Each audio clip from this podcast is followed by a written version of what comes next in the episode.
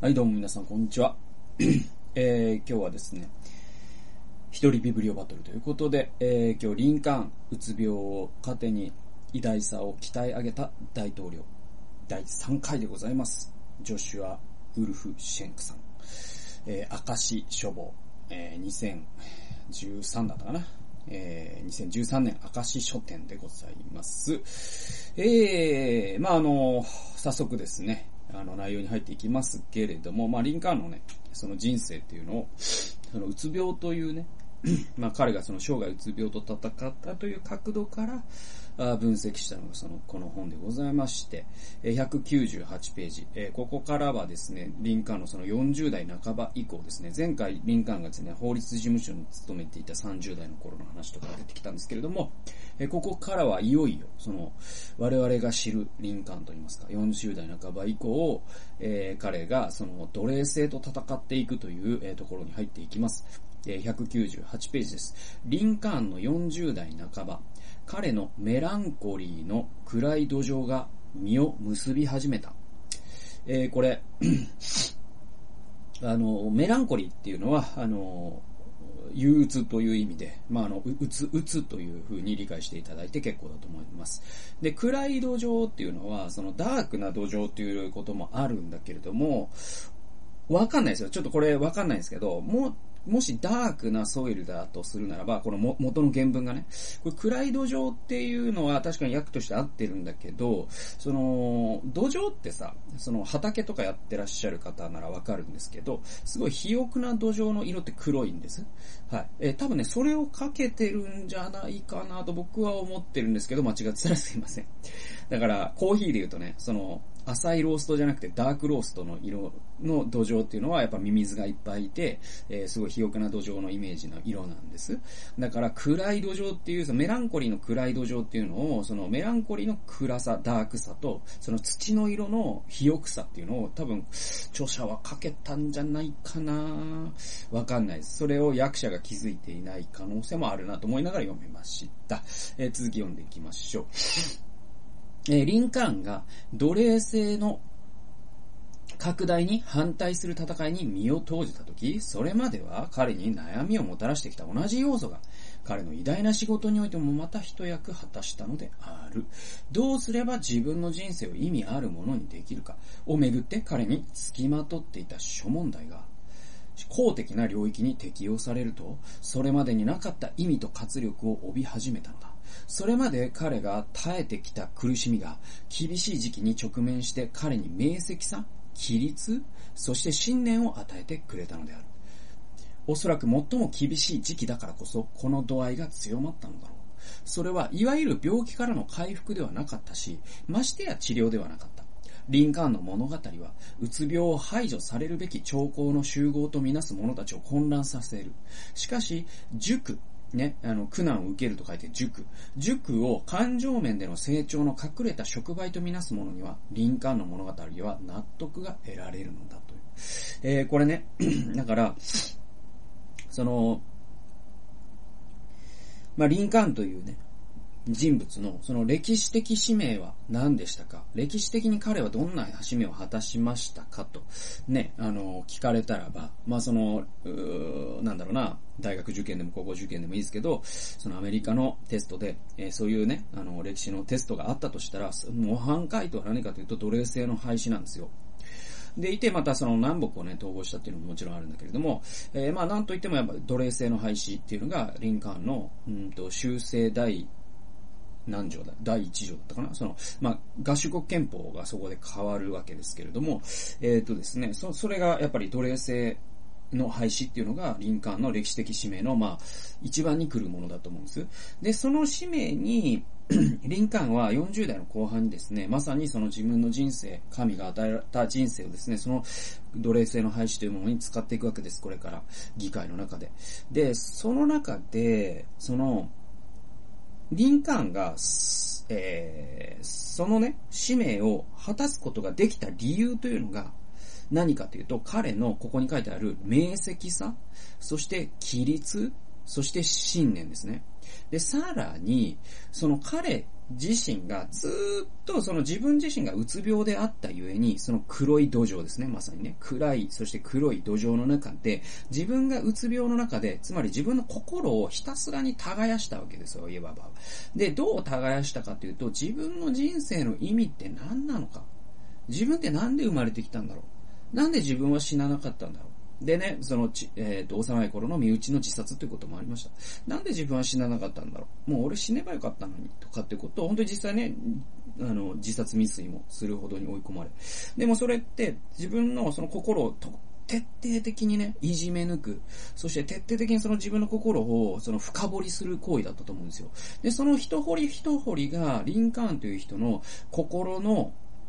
その土壌ですね、土を耕していったんですよ。で、そこから出てきた実っていうのが何かというと、ここでいう、その国内が矛盾にされ、されているときに、その矛盾っていうのにどんな意味があるんだろうかということを徹底的にリンカーンは考え抜くことができた。なぜならば自分の内面でそれをすでに練習していたからなんですよ。自分の内面に対してしたことを彼はこのアメリカという国に対してするだけでよかったんです。つまり彼のうつ病はね、リンカーンが、その歴史的使命を果たす、その奴隷制度という大きな国が抱えた病、これに向き合うための助走期間だったとすら言えるわけですよ。それで、で、ここにもね、後半書いてるけど、それって病気からの回復ではなかったし、ましてや治療でもなかった。ね。だから、あの、ここにも書いてるけどね、そのうつ病っていうのは排除すべき病であって、こんなのはなきゃない方がいい。もう薬ができたったらもう一発で飲みゃいい。ね、SSRI バンバン飲めばいいし。ね、うつ病っていうのが遺伝子、遺伝子治療で治るならば、ぜひそういう遺伝子操作をした方がいい。ね、エンジニアリングをした方がいいって考える人からしたら、もううつ病なんてこの世からなくなりゃいいと思ってると思うんですけど、ね、でも、リンカーンの人生をね、丁寧に見ていくと、その世界観を疑わざるを得なくなるんです。なぜならば、もし、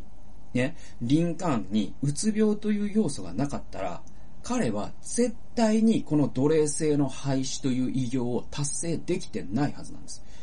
そもそもそういう問題意識すら持つことがおそらくなかったでしょう。リンカーンにうつ病がなかった。ね、だからここでもう一つの世界観が出てきます。塾を感情面での成長の隠れた触媒とみなすものには非常に納得がいく物語なんだって言うんですよ。で、だから、リンカーンのその長い長いね、自殺未遂を含めたうつ病の闘病というものこそが、その精神面を成長させるという世界観もまたあるわけですよ。以前僕その亀、神谷美恵子さんの本を紹介した時に、ウィリアム・ジェームスという人の二度生まれの人という概念をね、僕紹介しましたけれども、そのまさにリンカンというのは、その苦しみを経て二度生まれの人になっていたんです。二度生まれの人になっていたからこそ、この世の、なんとかこう、政局とか空気とかですね、そのポピュラーかポピュラーじゃないかとかって言ったことを本当に超えて、普遍的な価値だけを見つめることができるまでに、リンカーンはそのうつ病を通して成熟していった。ということを著者は指摘してるわけですよ。はい。で、まあね、あの、この話ってさ、まあ、もうまさに聖書に書いてある通りじゃないですか。その観難は忍耐を生み出し、ね、忍耐は練られた品性を生み出し、練られた品性が希望を生み出すと、希望は失望に終わることがないと。ね、あの、有名なね、聖書の言葉ありますけれども、まさにそういう話なんですよ。で、我々がね、観難に会うときに、それって喜ぶべきことだっていうのは、まさにほん、あの、その意味で本当で、ね。それ自体が、なんかもう、その、ド M みたいなさ、ま、マゾだからもう、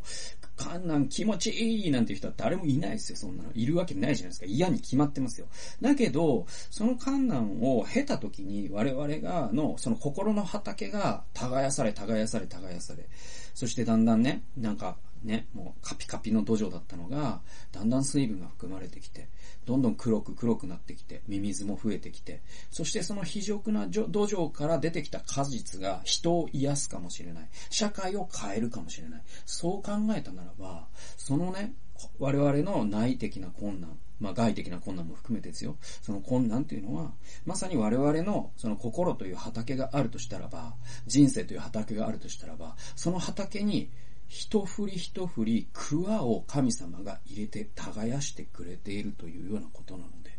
非常にそれはやはり痛いけれども大事なことなんだ。という世界観に到達することができるわけです。次行きましょうか。199ページでございます。えー、読みましょうか。えー、リンカーンは単なる政策の改陳ではなく、聴衆の前に物語、過去ナラティブを広げてみせた。それは、この国がどこから来て、今どこへ立ち、どこに立ち、どこへ向かうかの物語の改陳である。しかも、この物語こそ彼人生の物語と共鳴したのだった。彼が自国に提示した倫理は、理想の完璧な実現はありえないと承知の上でその実現への努力を継続することだった。ところが、その倫理こそ、彼が自身を、あ彼が自身を統治する上で使ってきた倫理と同じだったのであると。これは、本当にすごくて、あの、リンカーンの、まあ、だから今ね、さっき引用したところの、あの、詳しい説明になってるんです、ここが。つまり、リンカーンってですね、その、国民に向けて物語を語りうる政治家だったわけですよ。はい。で、今のね、世界って、本当にそういう政治家が本当に少なくなったと思うんですよ。で、メルケルさんとかはちょっと例外かもしれませんけれども、本当にね、物語というものを失った国のね、リーダーばかりになってきているなという感じがするわけですよ。我々の国も含めてね。で、えー、リンカーンは、あのー、自分の物語を国民に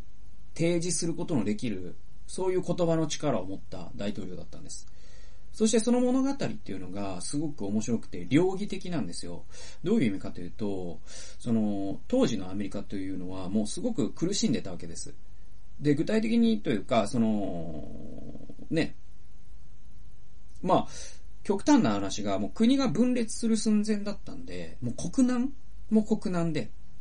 だから、多分アメリカが建国されてから最大にして、ね、最、最高の危機というか、あれ以前にも、あれ以降にも、あれほどの危機というのは、アメリカは経験してないんですよ。9-11ですら、あるいはコロナウイルスですら、トランプの議事堂乱入ですらですね、その危機にはやっぱり匹敵しない。なぜなら、あれは内戦だったし、アメリカ人同士が殺し合ったわけですよ。第二次世界大戦もベトナム戦争もあの危機にはやっぱり匹敵しないわけです。で、あの歴史的危機、もしあそこでハンドリングを間違っていたら、アメリカってね、最初の回にも言いましたけれども、アメリカ合衆国という一つの国を我々は知らなかった可能性があるわけですよ。北アメリカ連邦と南テキサス共和国みたいな、そういう国になっていた可能性もあるわけですね。はい。で、その、要はその、北朝鮮とね、その、朝鮮民主主義人民共和国と今のね、え、大韓民国みたいな分かれ方をしてた可能性だって全然あった。国家的危機だったんですよ。で、つまりアメリカって本当にこう、自分自身が分裂してしまう、アメリカというもののアイデンティティすらも危うくなるような、アメリカというね、国家を擬人化するならば、その、アメリカという国家はもう精神を病んで、精神が分裂しそうになってたんです。で、南と北で理念が分かれてしまって、我々は一体どういう理念に基づいて国を建国したのか、そのアイデンティティさえも人々の中から失われそうな、そういうもう存在の危機というか、その国家自体が実存的な危機に苛まれていた時に、リンカーンはこの国家をもう一度統合しようよという物語を語りました。で、その物語の語り口というのは、そのね、国家の物語とはこうである。それを私は知っている。だからそれを修復しようよという固定的なことではなくて、我々はこういう理想を彼、過去に抱いた、抱いたじゃないかと。そしてそれこそがアメリカというもののアイデンティティだったことを思い出そうよと。今はそのアイデンティティが悲しいことにボロボロになってしまっている。そして今後ですね、それが完全に取り戻されるようなことはないかもしれない。それでも、その理想に向かって一歩努力することならできるんじゃないか。ということを、えー、リンカーンは国民に向けて語りました。それが実は彼自身のアイデンティティがバラバラになりそうな時に、彼自身が彼自身に対してした、打った演説の裏返しになってるんです。これが、やっぱりリンカーンという人の凄みなんですよね。はいはいはいはい。えー、次行きましょうか。244ページですね。えこれは、あの、需要の物語と統合の物語っていう話で、え、245ページ。本書は主人公の需要の物語ではない。需要っていうのはアクセプタンスですね。で、彼の統合の物語なのだ。リンカーンが偉大な仕事を成し遂げたのは、彼が自分のメランコリーの問題を解決したからではない。彼のメランコリーこそ、彼の偉大な仕事の炎をさらに燃やす材料だったのである。これは本当になんだろうね。僕はまあこれ読んだ時に、その、うつ病をね、2年間患って回復して、まだ、まだ全然ね、その、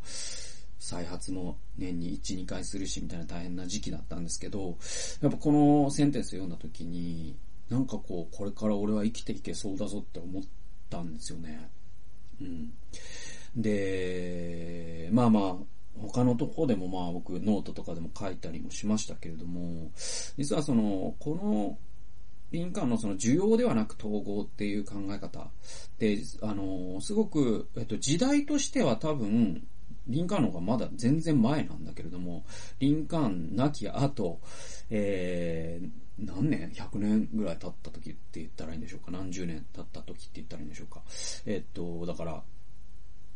第二次大戦の前後ですね、えー、アドラーというですね、一人の、まあ、ドイツ、ドイツ？オーストリア？の心理学者がですね、えー、まあ、ナチスから逃れてアメリカに亡命します。で、そのアドラーという人が、まあ、そのね、えっ、と、下手な英語を操りながら全国で講演した。そのアドラーの心理学の理論というのが、えー、まあ今ですね、我々がナラティブアプローチとして知っているものであったりとか、えー、スティーブン・コビーの7つの習慣とかもアドラー心理学だし、えー、あとですね、その、それでも人生にイエスというという有名な本を書いたビクトール・フランクル、あのロゴセラピーも実はアドラーに依拠している。で、アドラーという人は何を言ったかと言いますと、あなたの、その、なんていうのかな、傷とか、まあ闇 darkness ね。傷とか欠けとか闇とかトラウマとか、で、社会からのスティグマとか、そういったものを克服するとか解決するっていうのが、まあ、フロイト的なアプローチなんだけれども、アドラーはフロイトと喧嘩別れするんです。師匠のフロイトと、尊敬していたフロイトとね。たもとを分かつんですよ。で、なんで彼が分かっそれをたまと分かったかっていうのの一番の原因は何かというと、アドラーはそうじゃないって考えたんです。つまり、そのあなたの病気なり闇なり賭けなりトラウマなりスティグマっていうのは、それは乗り越えるべきものではなくて、それこそがあなたの生きる力の源泉になるんだって言ったんですよ。で、アドラーという人は、そもそもですね、この人、あの、クル病を患ってまして、で、クル病ってね、今だとビタミン D 欠乏症とかで起こるんですけれども、えっと、まあ、当時その治療法とかもね、あんまないから、外科切除とかできないから、ビッグを引くんですね。うん。で、すごくいじめられるわけです外見的にもね。で、アドラーっていう人は、小学校の頃、その自分のクル病の上にひどくいじめられた人なんですよ。で、彼はその自分で心理学ということを追求していくときに、いや、このクリ病こそが私の生きる力の源泉なんだってことをある時発見するんですね。で、そのアドラーの考え方と、このそのリンカーンの、で、リンカーンは多分アドラー心理学なんてもちろん知らない。だって、そのより前だから。で、ね、彼はそのうつ病を自分の燃料にするんや、なんてことは多分自覚的には思ってないんですよ。でも、その彼の書いたもの、そして彼の足跡をね、えー、見ていくと、えー、どう考えてもそういうことが起きているんです。つまり、彼はメランコリー、うつ病を解決することによって偉大になったんではなくて、そのうつ病をこそ自分のその歴史的使命を果たすという情熱の燃料にしていった。そういう人だったってことが、まあ、浮かび上がってくるんですね。はいはいはい。えー、そうですね。もう一箇所ぐらい行きましょうかね。はい。もう一箇所ぐらい行きましょう。えーじゃあ、ここ最後の、今回の最後の引用に行きます。えっ、ー、とですね、精神面の健康には二面、健康は二面性にえー、秘密があり、それは林間が体現していたものだったって話です。えー、247ページ。良き人生を生きるには、一群のコントラストを永続的な相対に統合できないといけない。これもまた分かりにくい。役、役が時々すげえんだけど、ちちょっと、ちょっと後でパラフレーズしますね。一軍のコントラストを永続的な相対に統合できないといけない。精神分析学者のレストン・ヘイヴェンズが、えー、人間たることを学ぶという本の中で説明しているように、精神の健康は自由と服従、過激な独立とたゆみない忠誠心の両方に依存している。私のお手本はリンカーンだ、とヘイブンズは書いている。花崗岩のように硬く、雲のように柔らかい。私もまた必要なだけ強く、同時に弱く荒れる術、あ、あごめんなさい、弱く荒れる術を学びたいものだ、と。本書は心理学を頼りに林間研究を始めた。今や心理学の方が林間を頼りにしているのだ。すなわち彼の人生こそ塾に直面しながらも、えー、と、上守備の、まあ、守備欲ってことですね。えー、上守備の人生を生きる方法について単なる処方箋ではな、教えられない何かを教えてくれることが見て取れるのであるということで。まあ、要は、このフェイブンスという人が書いた人間たるを、な、たることを学ぶという、まあ、精神分析学者の本の中で、私はリンカーンがモデルだと思うって言ってるんですよ。だから、その、ジョシュア・ウフルフシェンクさんは、その心理学という、えー、その補助線を引くことでリンカーンを理解しようとしたんだけれども、でもヘイブンスというその専門家は、リンカーンを補助線にむしろ心理学を構築していて、だからそれぐらい、まあ、リンカーンという人から学べることは多いんだよと。じゃあ何を学ぶかというと、この最初の一文なんだけれども、あのー、めちゃくちゃまあちょっと言い換えると、その良き人生っていうのは統合が大事なんだと。で、まあこれね、まあ前前回かなんかも言ったけど、これってその東洋思想とね、西洋思想で言うと、西洋思想ってすごい統合っていうこととはあんま相性良くなくて、すごく、まあ、配中率って言うんですけれど、そのアリストテレス論理学の時代から始まっている、そういう考え方があるので、その、健康ってことは病気がないことだ。だから結構、アメリカ人のうつの治し方ってとにかく薬なんですよね。で、その症状をとにかくなくす。そしてどんどん明るくしていく。闇を光で置き換えていくみたいなアプローチが多いんだけど、でも日本人のアプローチで結構ね、うつをとにかく味わい尽くすみたいな、その森田療法みたいなのが出てくるのはやっぱり東洋からの思想で。で、東洋っていうのはやっぱり統合的な視点を持つことがすごく、うん、長所なんですよ。で、このヘイブンスという研究者は西洋の人なんだけども多分東洋的な統合のセンスを持った人なんでしょうね。だから人間っていうのはよく生きるためにはその統合が大事だと。で、統合っていうのは何かというとコントラストって書いてるけど、逆、一見逆に見えるものを同時に自分の中に持っていく。持っておくことができるということです。これが精神の健康の秘訣なんだって言うんですよ。で、ヘイブンスさんここで書いてるんですよね。えー、自由と服従。これ反対概念じゃないですか。で、過激な独立とたゆみない忠誠。これ、逆の概念ですよね。で、その両方を、ね、同時に持つことができるというのが人間の精神の統合された精神、健全な精神のあり方なんだよということを、この人間たることを学ぶの中でヘイブンさんは言っている。で、言い換えて、まあ、例え、例えるならば、花崗岩のように硬く、雲のように柔らかい。で、私もまた必要なだけ強く、同時に弱く荒れる術を学びたいものだということで、えー、だからこのね、二面性っていうか、すごい、あの、大事で、あの、なんだろうな、独立独歩みたいなことってすごい大事じゃないですか。でも同時に、ある一人の人に忠誠心を尽くすということも大事なんですよ、やっぱり。ね。で、自由って大事じゃないですか。でも同時に服従すること、これも大事なんですよね。で、人間ってこう、硬さも大事だけれども、や、柔らかさも大事なんですね。この両方を統合していけること、この二面、両方をその適宜使い分けることができること、えー、そういう引き出しを両方持っているということ。で、その、その両方を持つには、やっぱり自分の中のなんか懐の深さみたいなものがすごく大事になってくるんです。で、結構ね、若い人の未熟さってそういうところに現れるんだけど、A か B かっていう風にどうしても思っちゃうんですよ。ね。で、A も B も自分の中に持っておくってことが若いとできないんです。でもだんだん人間って、それってやっぱりなんか、いっぱい勉強したらなれるとかそういうものじゃなくて、やっぱ人間っていろんなところに角をぶつけてですね、で、もうあの、いろんなところに引っ張られてですね、もうゴムだったらデロンデロン伸びますわ。で、そうすると容量が大きくなって両方入れられるようになるという。で、まあ、清濁合わせ飲むという言葉もありますけれども、それってなんかその、なんだろう、原則とか概念とか信念とかポリシーを失うという意味ではなくて、そうじゃなくて、そのポリシーとか、絶対に譲れない部分は一つあるんだけれども、でもそれで言いながら、というか、それだからこそ、一見矛盾したようなものを両方ポケットに入れておくことができるというのが、多分成熟なんですよ。そしてリンカーンという人は、まさにそれができた人なんですね。で、まあ、あの、スピルバーグのね、リンカーンという映画、あ結構良かったんですけども、僕、リンカーン映画何本か見たことがあって、スピルバーグも結構良くて、あれはね、本当にね、ビジュアルがすごいですよ。で、リンカーンってなんか身長190何センチとかあったんですよね。すごいのっぽで。で、足が悪かったからビッコ引いてたとか、かそういうのがね、もう本当に忠実に再現されてて、まさにリンカーンって生きてた時あんな感じだったのかな、みたいなのは、スピルバーグの映画良かったです。で、スピルバーグの映画見るとね、やっぱりね、そのリンカーンという人がどういう風に、その、当時のね、えっ、ー、と共和、共和党の議員の中に、えっ、ー、となんだろう、鍵となる、その、スイング議員っていうんでしょうか。その奴隷制反対か、えー、賛成かっていうね。で、えっと、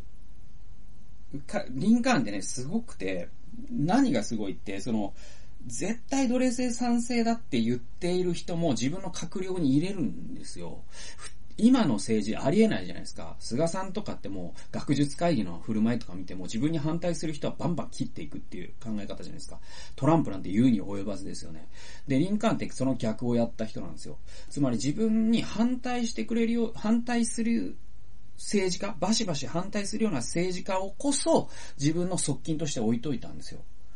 で、それは何かっていうと、やっぱりアメリカというものの矛盾を自分自身が引き受ける覚悟がないと、この対立を癒すことができないという彼の直感があったんだと思うんです。そしてそれは最後に効いてくるんですよ。どうしたってかというと、その閣僚、その奴隷制に反対の閣僚が、え、何人かのこの9人を説得すれば、本当に議会でこのね、憲法が通る。ね、憲法の修正案が通るという、その局面で、その説得をし、に、やっぱり一役買ったのが自分に反対してくれた政治家たちだったということがあって、でもこういう政治的手腕を発揮するには、すごくまさに、ある時には信念を固くしないといけないし、ある時には信念を柔軟にしないといけないんですよ。だから、実際、スピルバーグの映画でも描かれるんだけど、リンカーンってですね、その、奴隷制に絶対反対だって言っている、もっとまあ今で言う左の人たち、えー、からはすごく軽蔑されてたんですよ。あいつはなんか、どっちつかずだと。もっと、なんていうか、がっちり主張しろよと。あんな軟弱な弱腰で、このね、奴隷制廃止という正義を貫けるかいみたいなことを言われてるんですよ。それでも、林間はまあまあまあ、その人たちを、なんとかなだめながらですね、えー、こう、ある一定の方向に国を舵取りをしていく。で、本当にね、今21世紀、そういう政治家って本当に見かけなくなりましたよね。まあ悲しいことですけどね。ちょっと話それましたけど。まあだから最後ね、この精神の健康には二面性に秘訣があるっていう話もすごく面白かった。えー、というような形でまだまだ続いていきますので、あと2、3回って感じですかね。まあね、ちょっとね、ちびちび味わっていきましょう。えー、もう28分来ましたので、今日はこの辺にしたいと思います。最後まで聞いてくださってありがとうございました。それではまた次回の動画および音源でお会いしましょう。さよなら。